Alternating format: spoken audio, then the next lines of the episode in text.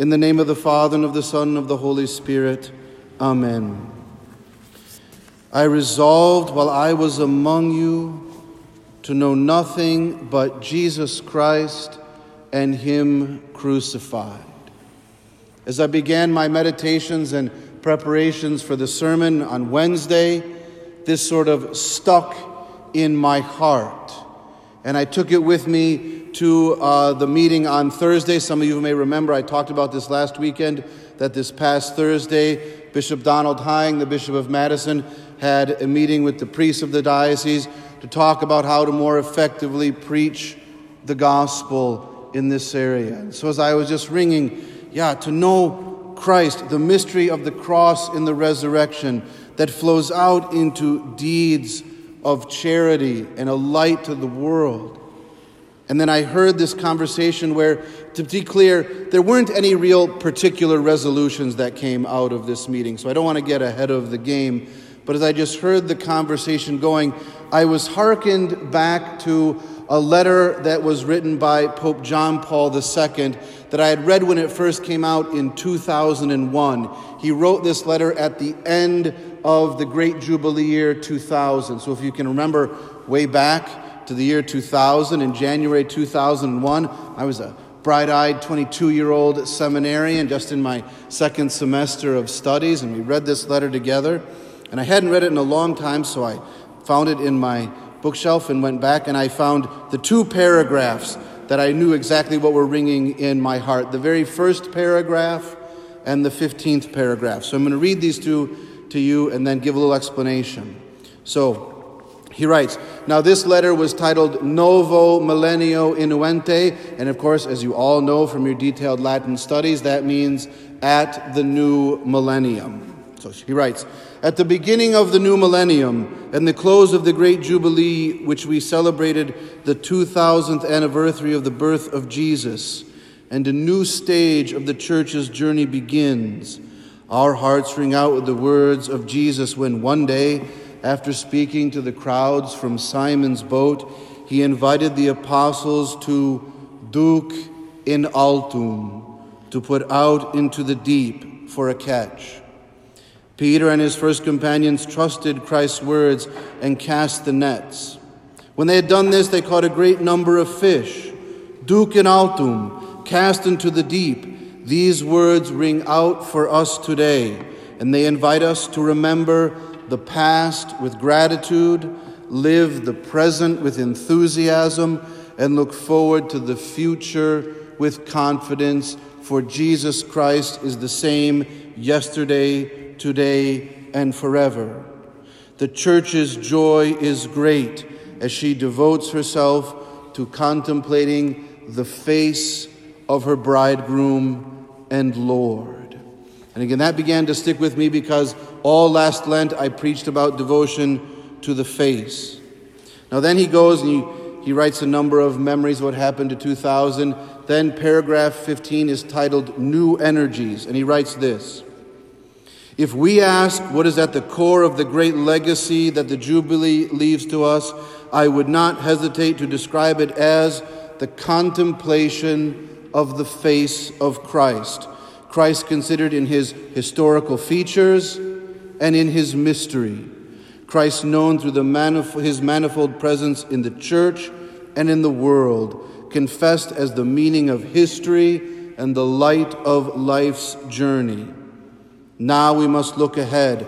We must put out into the deep, trusting in Christ's words, Duc in altum. What we have done cannot justify a sense of complacency and still less should it lead us to relax our commitment. On the contrary, the experiences we have had must inspire in us a new energy and propel us to invest in concrete initiatives the enthusiasm which we have felt.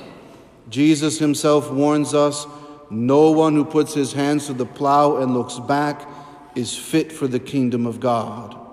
In the cause of the kingdom, there is no time for looking back even less for settling into laziness. Much awaits us. For this reason, we must set about drawing up an effective post Jubilee pastoral plan. It is important, however, that what we propose with the help of God should be profoundly rooted in contemplation and prayer. Ours is a time of continual movement, which often leads to restlessness, with the risk of doing for the sake of doing. We must resist this temptation by trying to be before trying to do. Now, this came about in a very lively way when the bishop, without getting into particulars, revealed the basic stages of what this pastoral plan would be. Stage one being the deep formation of priests and the parish staffs and faculties. And so I have already, what, what he'll do for the priests is not yet known, but I've already begun a process with the staff. We haven't functionally began it, but we've laid out a plan that the staff at this parish can get deeper formation. And phase two, starting concurrently with it, the preaching and teaching of the life of prayer and holiness, a giving concrete plans and a way to contemplate the face of Christ, to remember the past with gratitude, live the present with enthusiasm and look forward to the future with confidence.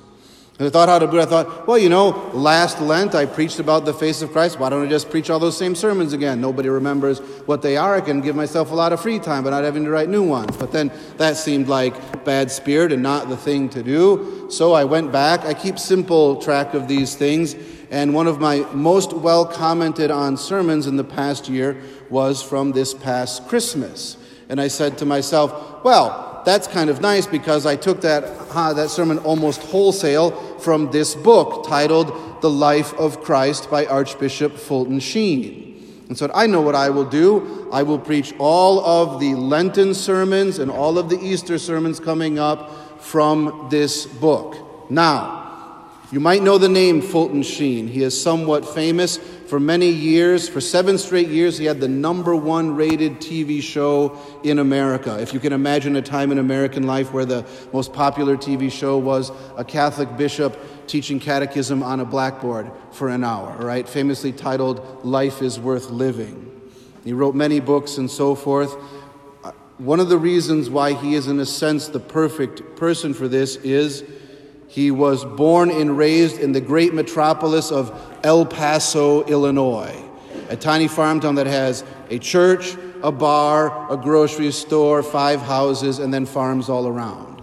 So, grew up on a farm, born at the end of the First World War, grew through those hard times of the, of the Depression, faithful person, very bright has a vocation to the priesthood because of his profound intellect, receives a world class education, grows up as a priest from the heartland of this nation while it goes from the Depression through the Second World War to becoming a mighty world power, seeing the confrontation with atheistic communism enduring the cultural revolution of the late 1960s and early 1970s, through the massive shifts in church life before, during, and after the Second Vatican Council. Himself becoming a very prominent person, converted many, many famous people from business and Hollywood and so forth.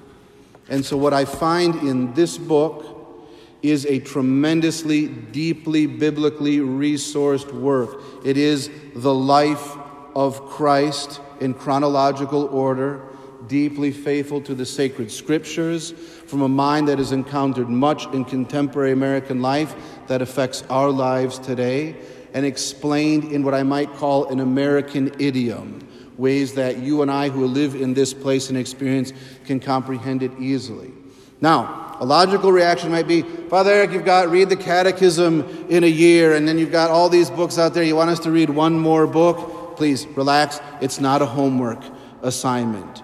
This is not the kind of book that I can just buy, you know, like sell them a, a copy as a dollar and I can buy 700 and just give them out. Uh, so I can't have tons out there to sell. It's easily found to purchase. I know it would profit your spiritual life.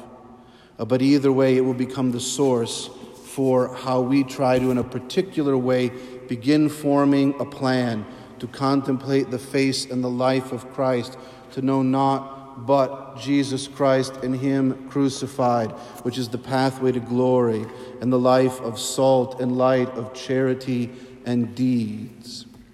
Now, I'm going to stop the sermon here because part two is next weekend, and even though we're all snowed in, we can only take so much at the time of the sermon. We'll start to get more practical. Be very faithful to praying for those 12 names who you want to invite into friendship with Jesus Christ. Lent is two and a half weeks away. Start thinking about what your disciplines of prayer, fasting, and almsgiving will be. And let us have very open hearts to approach the next phase of our life under the leadership of our bishop and striving to know Christ and Him crucified, that we might remember the past with gratitude, the present with enthusiasm, and the future with confidence. In the name of the Father, and of the Son, and of the Holy Spirit, Amen.